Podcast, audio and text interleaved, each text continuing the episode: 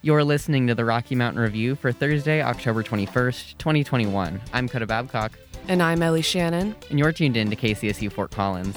On today's show, I go over updates in campus news and discuss how Fort Collins police are investigating a deadly crash. After that, Eliza Drotar will update us on CSU's athletics. And then I speak to Google representative Andrea Willis about how the company's new products embrace privacy and base themselves off their users' habits. Then, Coda tells us about the removal of one component of Biden's infrastructure plan. Then we hear from the Fort Collins Symphony about their 2020 to 2021 season, and I give new information on COVID 19. Coda explains some updates on technology with VR vision treatment and Facebook. To conclude the show, Coda will go over this weekend's weather report.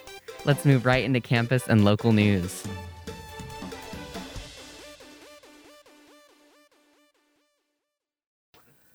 Now on to campus news. The CSU women's volleyball team plays San Diego State Thursday, October 21st at 8 p.m. You can stream the game at csurams.com or by tuning in to 90.5 FM. Four Colorado State University researchers in Earth and Atmospheric Sciences are among new fellows of the American Geophysical Union, according to Anna Manning of CSU's College News.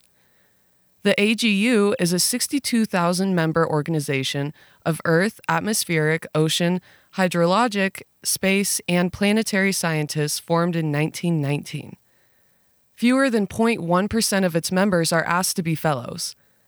These new fellows include Elizabeth Barnes, Richard Aster, Paul DeMott, and V. Chandra Chandra Sakar.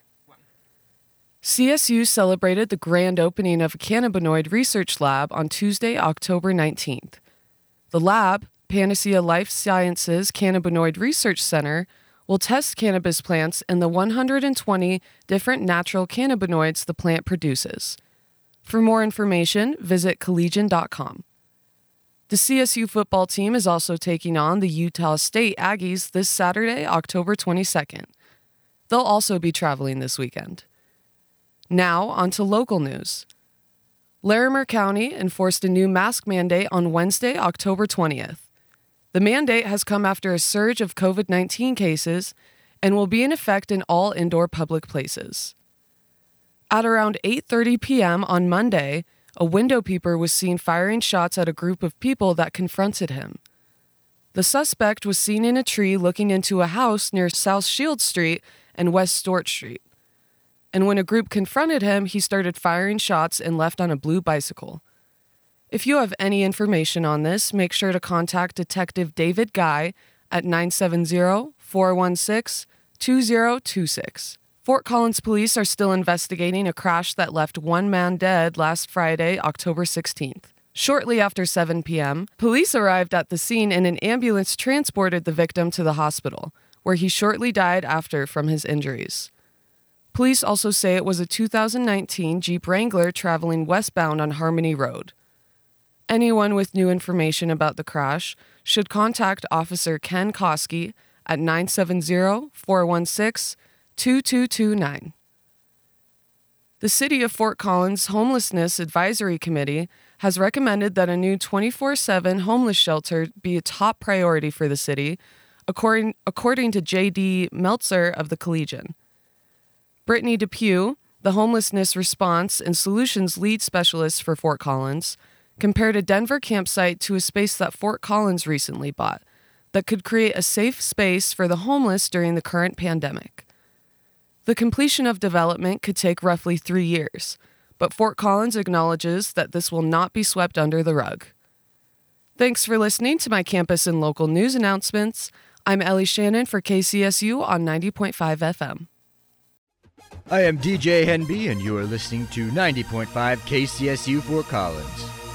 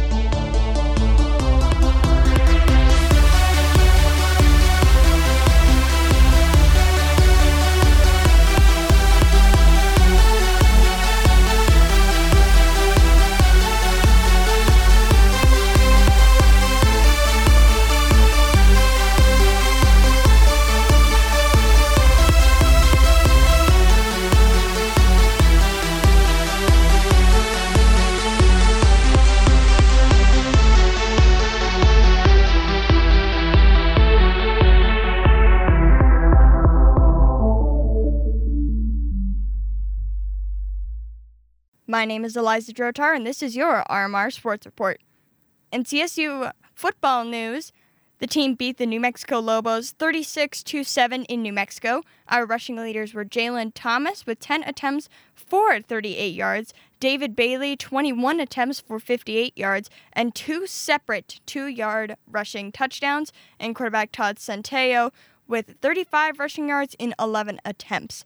Our top receivers this week Trey McBride with seven receptions for 135 yards, Ty McCullough with four catches for 77 yards, and Gary Williams with one catch for a 43 yard touchdown. On the defense side, there were six sacks for the Rams. Cameron Carter had five solo tackles, three tackles for 15 yards loss, and two sacks for 11 yards loss. Scott Patchan had six total tackles, three tackles for a nine yard loss, and two sacks for an eight yard loss. Quarterback Todd Centeio threw for 289 yards, 16 for 25 in passes, had one touchdown, was sacked four times, and had no interceptions. Their next game will take place on Friday against Utah State in Utah. In women's soccer, the girls won both of their games this weekend, the first one being 3 2 against Nevada at home, with goals by Gracie Armstrong, Kristen Noonan, and Caitlin Abrams. In their second game, they went 2 1 against UNLV in overtime, with both goals scored by Kristen Noonan. Their next match will be against Utah State on Thursday at 4 p.m. In women's volleyball news, they swept their last two games 3 0 against the New Mexico Lobos at home and they beat Air Force 3 to 0. In those games, Jackie Van Leefda was leading with kills, Sasha Colombo led in blocking assists, Annie Sullivan led in total attacks, Sierra Pritchard leading in assists, and Alexa Romeliotis leading in digs. Their next match will be Thursday night against San Diego State. In cross country in the Nuttycombe, Wisconsin Invitational, the women placed 6th and the men placed 10th. Their next event will be the Mountain West Conference at the end of the month. In women's golf, the girls placed 11th in the Ron Moore Intercollegiate, and in men's golf, the team placed first at the Paintbrush Invitational. In women's tennis, the beach tennis tournament just happened. Busakova and Mahajevec won in straight sets to take home the ITA Regional Champs title. In women's swim and dive, the girls won against University of Denver, UMARY, and Colorado State of Mines. If you are interested in student tickets, go to csuram.evenue.net for your chance to get basketball, football, volleyball, swim and dive, tennis, and more. Student tickets are available. My name is Eliza Drotar, and this is your RMR Sports Report.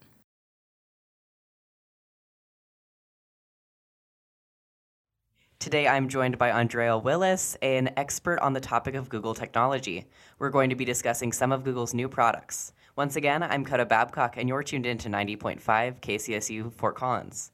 Thanks for joining me today, Andrea. Thanks so much for having me. So, before we get into the specifics of each product, uh, would you mind going over the major announcement when it comes to Google's new hardware? Yes. So, yesterday we just announced Google's latest phones, the Pixel 6 and the Pixel 6 Pro. These are our most innovative, smartest, fastest phones that we've ever made. So I'm really excited to talk to you about how the phones and our other products can be helpful to your listeners. All right, and then moving specifically into the Google Pixel. Um, so the Google Pixel advertises how the phone is able to learn and evolve based on its user. So can you explain how this is different from other phones and what exactly this entails when it comes to the software? Yes. So like we talked about, this is a really smart phone. So that goes from how to take photos to how to help with your day-to-day life. So for instance, a couple of really helpful features uh, include things like wait times. So we all need to call businesses to see what their hours are. Do they carry what we need? This phone is able to determine when the best time is for you to call. So whether you should stay on the line, whether you should call back tomorrow afternoon, for instance, um, based on the wait times. So that's really helpful for specific users. And then we also have an awesome feature called Live Translate that I think is really fun for people too. So if you're chatting with a friend or a family member who is texting in a different language, we're able to offer you translations um, so that you can automatically reply in that language, whether it's Italian or Japanese. Um, so it's really fun. And to your point, it can be you know fine tuned to the user. And then moving more into the software end, with the release of Google's new Android 12 operating system, there's a lot of visual changes from the previous Android version, at least from what I was noticing. So, can you go over some of these changes?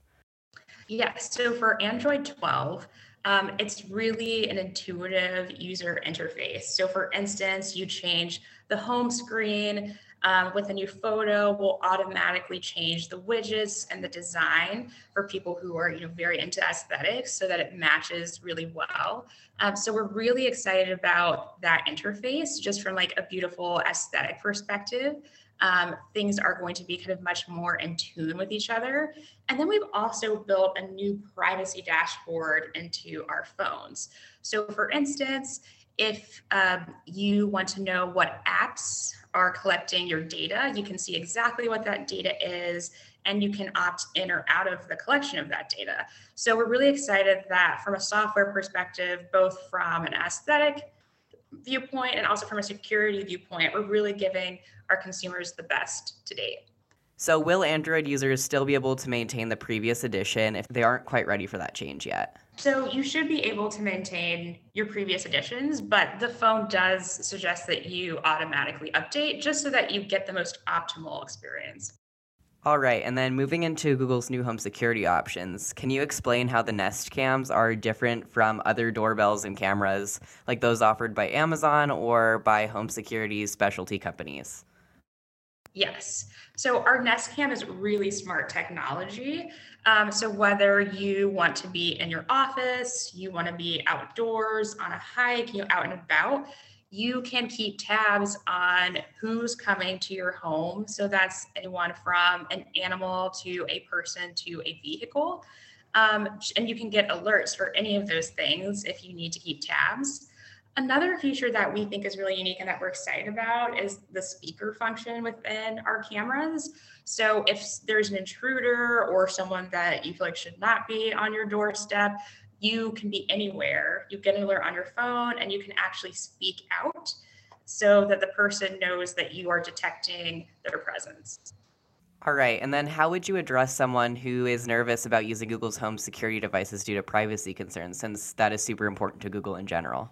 Yes, privacy is extremely important to us. Um, so I would say, you know, we are not sharing this data. All of the video and audio events that we capture on the home devices are stored locally. So they're staying on that device. We're not sending them anywhere. They require a Google account. Um, so we think that that also helps with the security aspect because it's tying back to your secure Google accounts as well. And then another piece of technology that Google is introducing is the equitable camera. So Google acknowledged how cameras are often made with white skin and other light skin tones as the focus. Can you explain how Google's worked to create a camera that really takes a more diverse and darker set of skin tones into account when creating these images? Yes, this is a feature that we are extremely proud of. It's called Real Tone. And what we did was we worked with experts. So photography experts in the space who capture really beautiful images of people of color. And we got them to test out our camera and to give us real and honest feedback about how to make it better so that no matter you know your skin tone you're getting the same experience with our camera and getting beautiful shots. So you can use that in our new pixel 6 phones. Uh, it's a feature called auto enhance um, and we're really excited for people to use it. It's also going to be rolling out to our previous phones. Um, so we're really excited um, for people to experience it. All right. And then on the topic of equity, in your opinion, how do you think Google is performing compared to other tech companies when it comes to accessibility and equity? You know, this is always top of mind for us in terms of our products. So it kind of goes back to what we talked about with real tone. So we know that we're building products for, you know, diverse users across the world. So it's important for us to not only work internally at Google, but to also consult experts, just like we did with Real Tone, to ensure that we're being inclusive um, and that we're asking for real feedback about how to improve our products to make sure that people are really represented. And then on that topic of improving products, um, do you think there are any additional steps that Google should take in the future when it comes to working to serve its customer base? You know, technology is always changing. And so I think that's something that we also think about with these new Pixel phones. So, a cool feature is that we're going to do automatic software updates every few months. So, you know, oftentimes people you know buy a new phone every two years because of the rapid pace of technolo- technological change we're trying to get ahead of that by you know constantly updating this phone automatically. So we think things like this are a really great investment because you know we're committing to working with the user to constantly update the interface versus you having to buy a new phone you know every couple of years. And then as a college station we often like to emphasize working experiences so, would you consider your job to be one where equity and accessibility are also a focus within the workplace as well as within these new technologies? Absolutely. So, in addition to our products, we're also constantly trying to help our consumers um, and to bring everyone, you know, to the table, help everyone um, experience things in an equitable way. One of the programs that we work on is Grow with Google that we're really proud of. This is how we um, provide tools and training to teach people on digital skills. So that's one way that we actually use our products to help people um, learn skills that's going to help them grow their skills, their career, their businesses. I think it's great for college students to take a look at. You can go to grow.google.com to learn more because um, we have a ton of free resources um, to help in the areas and to help to learn to use our products better. All right. And then do you have anything that you would like to add about Google or any of these new products today? Yes. If you want to check out more about the products we discussed, you can go to store.google.com. All right. Thank you again for joining me today. Thank you so much for having me. Again, I just spoke to Andrea Willis from Google about their new technology announcements. If you missed any part of this interview, be sure to check out our website at kcsufm.com/news for the full episode. You can also search KCSU News on Spotify or wherever you get your podcasts to find full episodes. We'll be right back.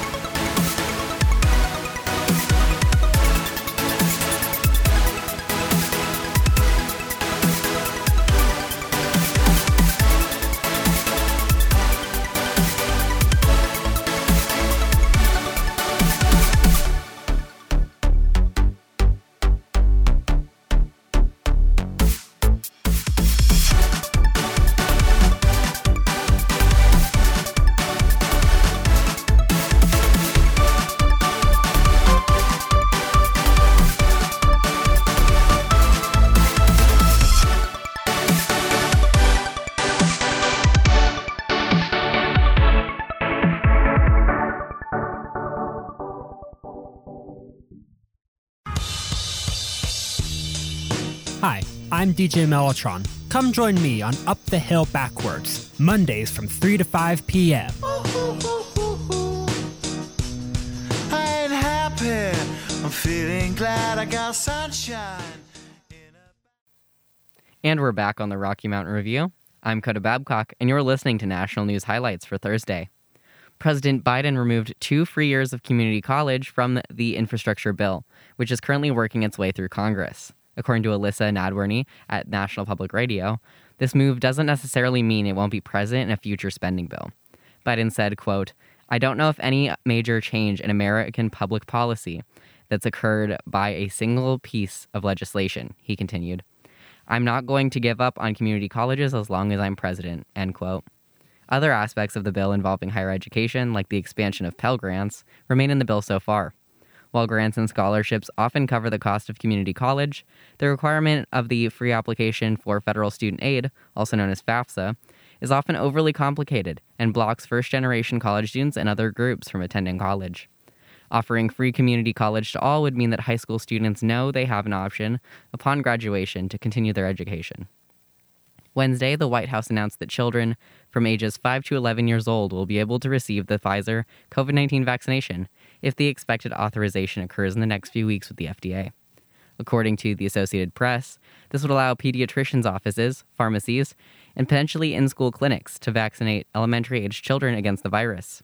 In the meantime, federal officials are meeting over the next two weeks to decide whether Pfizer's vaccine is safe and effective enough for younger children to receive a lower dose shot. Plans to send out supply of the Pfizer vaccine to pediatricians, along with equipment hours after the approval is expected, have already been prepared. The Centers for Disease Control's advisory panel meets in the beginning of November to discuss the vaccine, during which millions of doses will be sent out. The first children in that age group to get the vaccine are expected to have immunity before the holiday season. Tuesday, Dr. Rachel Levine was sworn in as the first openly transgender person to serve as a four star officer. According to CNN, Levine is also the U.S. Public Health Service Commissioned Corps' first woman to be a four star admiral. Levine said, quote, this is a monumentous occasion, and I am honored to take this role for the impact that I can make and for the historic nature of what it symbolizes.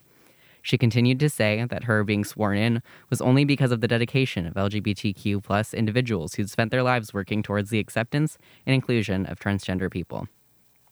Nikolas Cruz, the suspect of Major E. Stoneman Douglas High School shooting in Parkland, Florida, pleaded guilty Wednesday. According to Bill Chappell at National Public Radio, Cruz is facing either the death penalty or life in prison for the murder of 14 students and three staff members at the high school. His defense team is currently working to avoid the death penalty, which NPR says prosecutors are seeking in his case. He faces 17 charges of first degree murder and 17 additional charges of attempted murder. Cruz is represented by a group of public defenders who asked the court to sentence him to 17 life sentences rather than the death sentence. In his hearing, the names of all 17 victims were read aloud. These names were Alyssa Alhadeff, who is 14, Scott Beigel, 35, Martin Duque Anguiano, 14, Nicholas Dworet, 17, Aaron Feis, 37, Jaime Guttenberg, 14, Jamie Guttenberg, 14, Chris Hixon, 49, Luke Hoyer, 15, Carol Loughran, 14, Gina Malton Monand Talto, 14, Joaquin Oliver, 17, Alaina Petty, 14, Meadow Pollack, 18, Helena Ramsay, 17, Alex Schachter, 14, Carmen Schentrup, 16, and Peter Wang, 15. For those who might just now be tuning in, these are the names and ages of all 17 victims of the Parkland shooting in 2018. The perpetrator of the shooting pleaded guilty on all charges. Prior to the shooting, the FBI received two tips about Cruz, had 911 called on him multiple times. That's all for National News Highlights. I'm Coda Babcock, and you're listening to KCSU Fort Collins on 90.5 FM. If you missed any part of our show, make sure to check us out on kcsufm.com slash news, or you can visit us on Spotify or Apple Podcasts by searching KCSU News. Now we're going to be hearing from the Fort Collins Symphony about their upcoming season.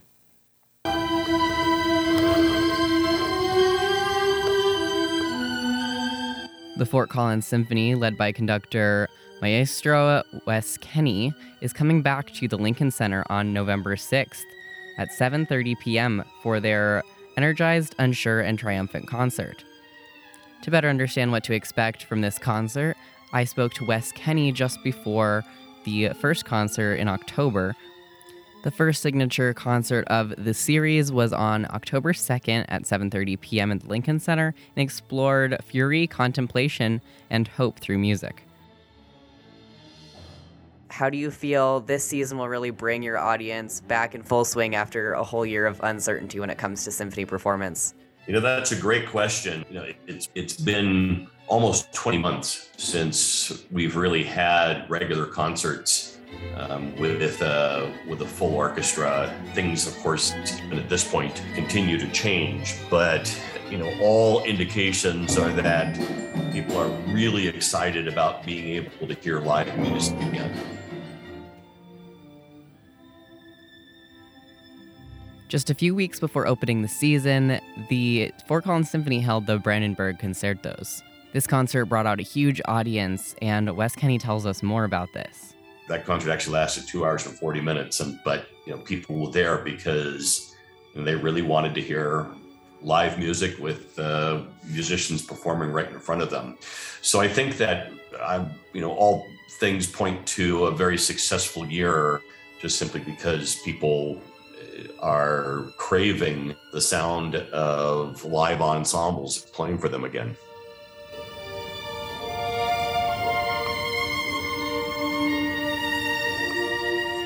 How do you personally think that music really communicates emotions in ways that other mediums might not be able to? And how do you think that that kind of impacted how much listeners wanted to come back?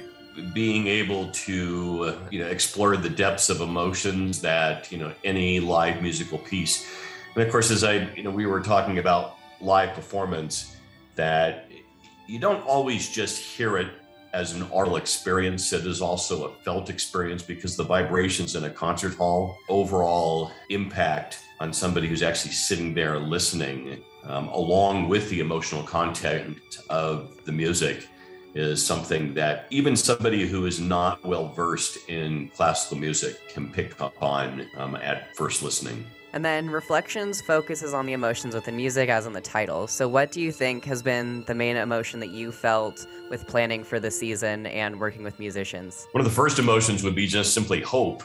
Uh, that hope that this was going to actually happen. And, you know, even as we speak, you know, just to be very practical about it, that what's going to happen a month from now. I mean, things are still very much in the air. So I think that, uh, you know, even in our first concert, probably refers a little bit more to Jessie Montgomery's banner, that is, which is her reflections of the national anthem. Um, you know, one of the things that we've been thinking about and contemplating along with the pandemic is the cultural unrest that is taking place in this country. And when we talk about the broad range of emotions, it's not always a comfortable emotion. We bring to you what many people are experiencing and thinking. Rather than playing just a straight version of the national anthem, we thought we would bring you something that, as I said, is, and you can certainly hear a lot of the national anthem in this piece, but it's a ride that you wouldn't necessarily expect. What do you think your audience can expect in terms of the overall atmosphere? Will it be a typical symphony season, or do you think that this season will bring a lot more in terms of really forcing an audience to feel a certain way? Right. Well, you know, as I said, you know, we we have turned our programming a lot more to be in line with you know what we see in the world, and so, I mean, it ranges from the Debussy Prelude in the Afternoon of a which is such a suave uh, you know, piece with, you know, with deep, intense emotions about, you know, about longing to the heroic sounds of the Beethoven Eroica Symphony.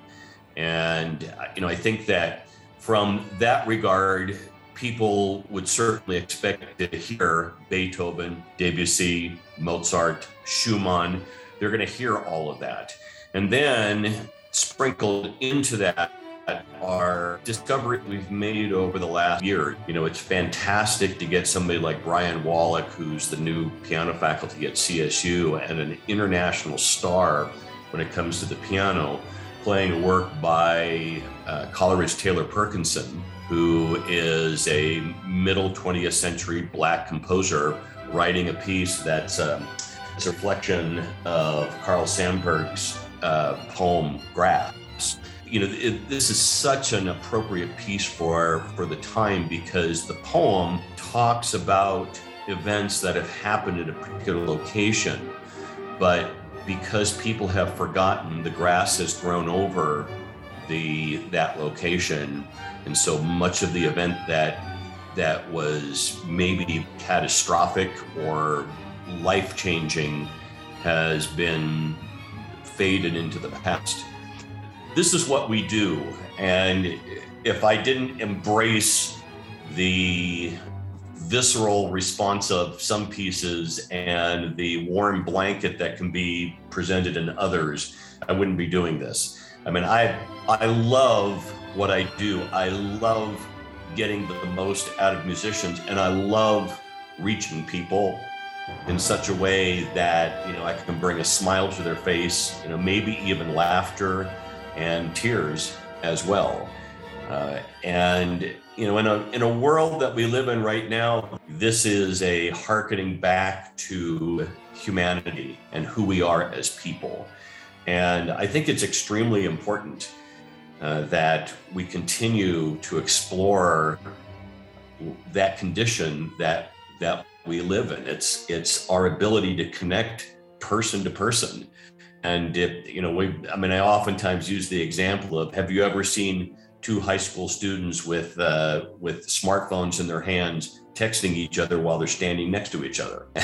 and you know, and it's you know when when you think about that, I mean, sure, it, it sounds ridiculous, and yet people seem to be moving more and more into you know a shell space where they might be and are much more comfortable communicating with people uh, you know via zoom or text or or email rather than actually having a face-to-face conversation. And that's one of the things that what we do in a concert hall uh, is so important. It's just it again it's connecting all of us together as human beings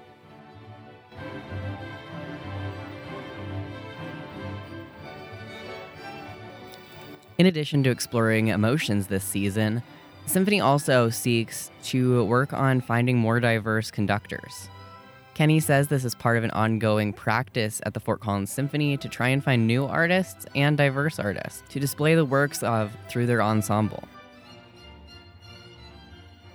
Programming itself for a season of symphony concerts is an art form because it's not just you know the topic or the composer that goes into the thought. Of course there's the budgets to be worked with. And so you know for example on this first concert with the bernstein and the Shchedrin pieces these are pieces that are both written for strings and percussion. And so you know that's a good budgetary approach. And then the pieces themselves still are are, are very interesting um, to go with that. That second concert we have um, Mendelssohn. Um, Bryan Wallick is also playing the Mendelssohn First Piano Concerto, and then uh, Coleridge-Taylor Perkinson, you know, which is you know a, a piece I discovered this last year, um, and actually Bryan learned it for for us. You know, he's a, I mean, this is a composer that is worth listening to, and it's it's it's not just that it's uh, it's culturally important, but it's also you know a very very well written piece and then, of course, the the flip side of that, in terms of the the tradition, is the Beethoven um, Symphony, which is, of course, one of Beethoven's greatest. You know, when we move into February, our concert is called Solemn, Joyful, and Ecstatic. You know, we have, you know, again from from a financial standpoint, the way we're rehearsing this concert is that we have half a concert that is just going to be for our strings, and you know, one of the most beloved pieces of Tchaikovsky is his Serenade for Strings. And so that's one half, and we'll throw the Barber Adagio for strings on that, which of course is another really famous piece. And the front end of that, a work by Joan Tower, a, a woman composer who has been writing for orchestras for decades at this point. I mean, you could almost call her, a, you know, the dean of you know women composers, but I don't want to cast her in a lesser light just because she's female. She's a fantastic composer, period. And then another work, a Canadian composer by the name of Oskar Morawetz, uh, with his uh, memorial to Martin Luther King. You know, one of the reasons that we're doing it in February because it's close to Black History Month. And we have a phenomenal cellist who got to know Oskar Morawetz when he was uh, part of the cello section of the Toronto Symphony. Then he became principal in the Vancouver Symphony and then uh, just re- retired, ending his career as the cello professor at the University of Michigan. His name is Anthony Elliott. And we are so looking forward to having him play this most unusual piece, which is for cello solo and then the winds, brass, and percussion of the orchestra. And it's a very, very intense piece. And then we move on into March, and you know we have some Mozart. Um, so uh, you know our guest is Oto Carrillo, who is the uh, fourth horn in the Chicago Symphony. Nice connection there. And then, you know, but we also have you know works by other black composers composers, Florence Price, you know, as an example, or George Walker, and uh, you know, with which also range in the most. And Florence Price is, uh, you know, is much more folksy in this particular piece of hers, and you know, she has a special called the Juba Dance, which comes out of you know the uh, early part of the 20th century, late 19th century. But George Walker is much more of a uh, you know, uh, mid 20th century contemporary composer. His music's a little edgier. And then, of course, to balance that off, we have the Mendelssohn Italian Symphony, which is, again, the most beloved works. And then, uh, you know, we finish off our significant uh, concert series with, uh, you know, the Debussy that I've mentioned, but also the Schumann Spring Symphony, which seems appropriate, you know, in the month of May, although of course, for us who live in Colorado, we never know exactly when May is going to, when spring is going to arrive. But uh, you know that Schumann's work just explodes with exuberance, which uh, you know again in spring is a season of hope. And then you know the other thing that's going to happen is that finally we get to do our pops concert called Lost in Space that was removed off the table because of the pandemic and so a year later, um, actually, it's uh, yeah, a year later. Um, but uh, you know, we get uh, Aaron McDonald, who is an astrophysicist, and all these pieces that are connected with sci-fi movies or television series. And so you know, it really covers the gamut as far as uh, you know, musical emotion,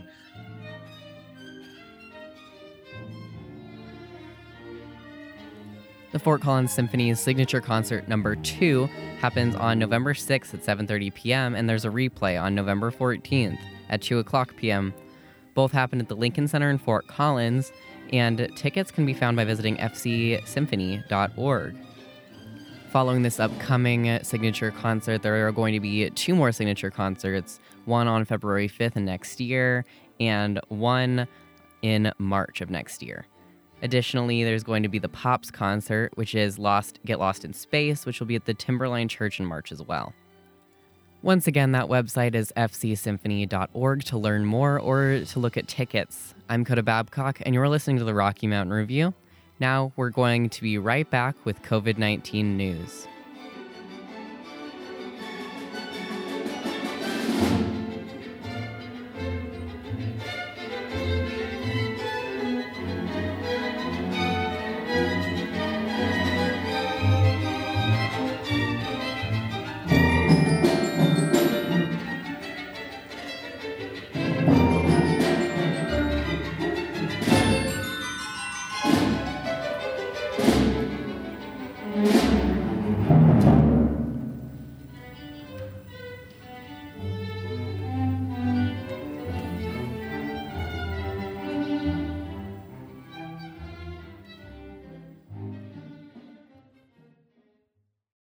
Support for KCSU comes from the Fort Collins Book Fest, October 22nd through the 24th. The Fort Collins Book Fest features slasher stories, romance novels, poetry, and more.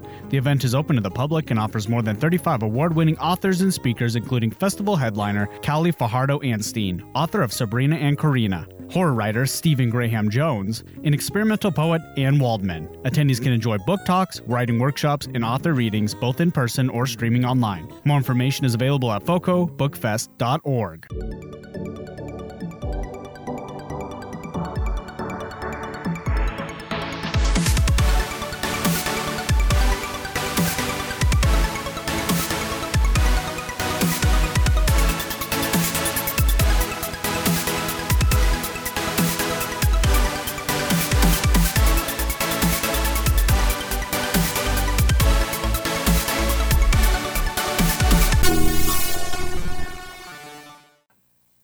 And we're back on the Rocky Mountain Review. I'm Coda Babcock, and these are COVID 19 updates for Thursday. Colorado State University reports just under 90% of all students, staff, and faculty at the university are vaccinated against the virus that causes COVID 19. The university reports that since May 2020, over 3,800 students and staff and faculty tested positive for COVID 19. Larimer County and the Centers for Disease Control report high levels of community transmission for COVID 19 the, the county began enforcing a mask mandate, which requires masks in all public places Wednesday. Larimer County recommends that in high transmission risk periods, residents take the following precautions get vaccinated as soon as possible if you are not already, Wear masks, including in, in, in private indoor spaces, if members of another household are present. Be sure your mask has a snug fit, and consider wearing a KN95 mask. Postpone all gatherings if possible, and if the event must occur, consider requiring all attendees to be vaccinated or limiting the number of invited households. If the event is indoors, consider moving it outdoors. Monitor your health and get tested for COVID 19 if you have any concerns over exposure or symptoms. Larimer County reports nearly 38,900 cases of COVID 19, along with 311 deaths. The weekly case rate for the county sits at 264 cases per 100,000 residents, and 98 COVID 19 patients receive treatment in area hospitals. Intensive care units in the county are completely full, with hospitals reporting 108% utilization. The state of Colorado reports over 714,000 cases, along with over 8,000 deaths due to COVID 19. In the state, over 7.5 million vaccines have been administered, with over 3.5 Coloradans fully immunized against the virus that causes COVID 19. Around 78% of eligible individuals have received at least one dose of the COVID 19 vaccine.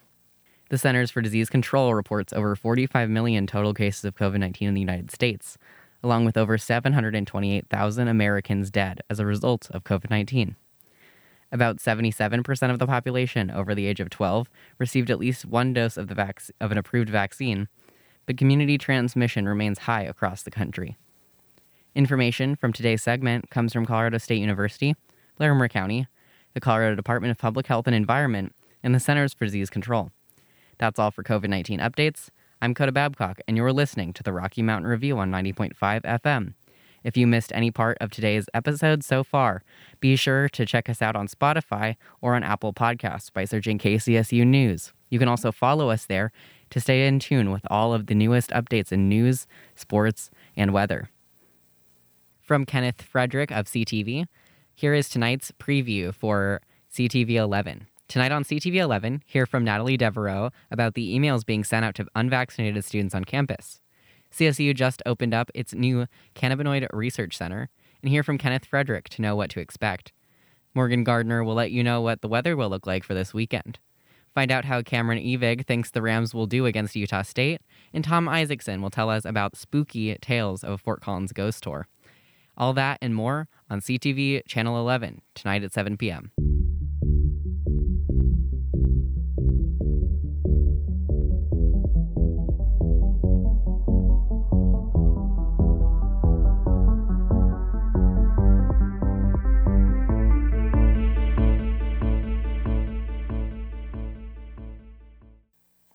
And we're back on the Rocky Mountain Review.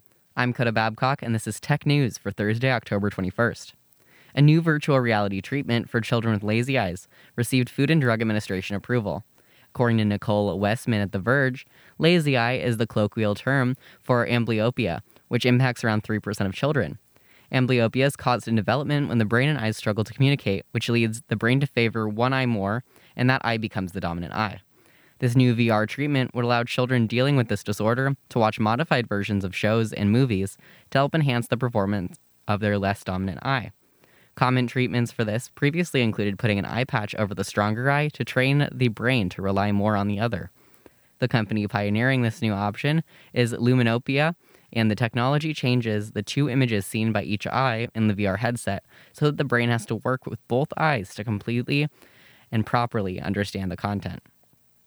After 12 weeks of study, where patients watched one hour per day, six out of seven weekdays, over 60% of the children saw strong improvement in their vision. The company offers patients over 700 hours of programming to choose from. Senator Richard Blumenthal, who represents the state of Connecticut, asked Facebook CEO Mark Zuckerberg to testify before a panel on Instagram's impact on children. According to Marcy Gordon at the Associated Press, this comes after the panel heard a variety of criticisms from former employee and whistleblower Frances Haugen on Facebook's alleged profit-focused actions. In Blumenthal's letter to Zuckerberg, he said, quote, Parents across America are deeply disturbed by ongoing reports that Facebook knows that Instagram can cause destructive and lasting harms to many teens and children, especially to their mental health and well-being, end quote. Blumenthal said that in the absence of Zuckerberg, Instagram head Adam Mosseri could also appear before the committee. A spokesperson for Facebook confirmed the letter was received, but the company has not yet commented on this request so far. Drone company Aero Cameras is now using a team of drone operators to help save dogs that were stranded by a volcano in Spain. According to Bill Chappell at National Public Radio, the drone operators recently received the proper permits, and cargo drones can carry up to 50 pounds per flight. The drone operators intend to trap the dogs in nets and then carry them to safety.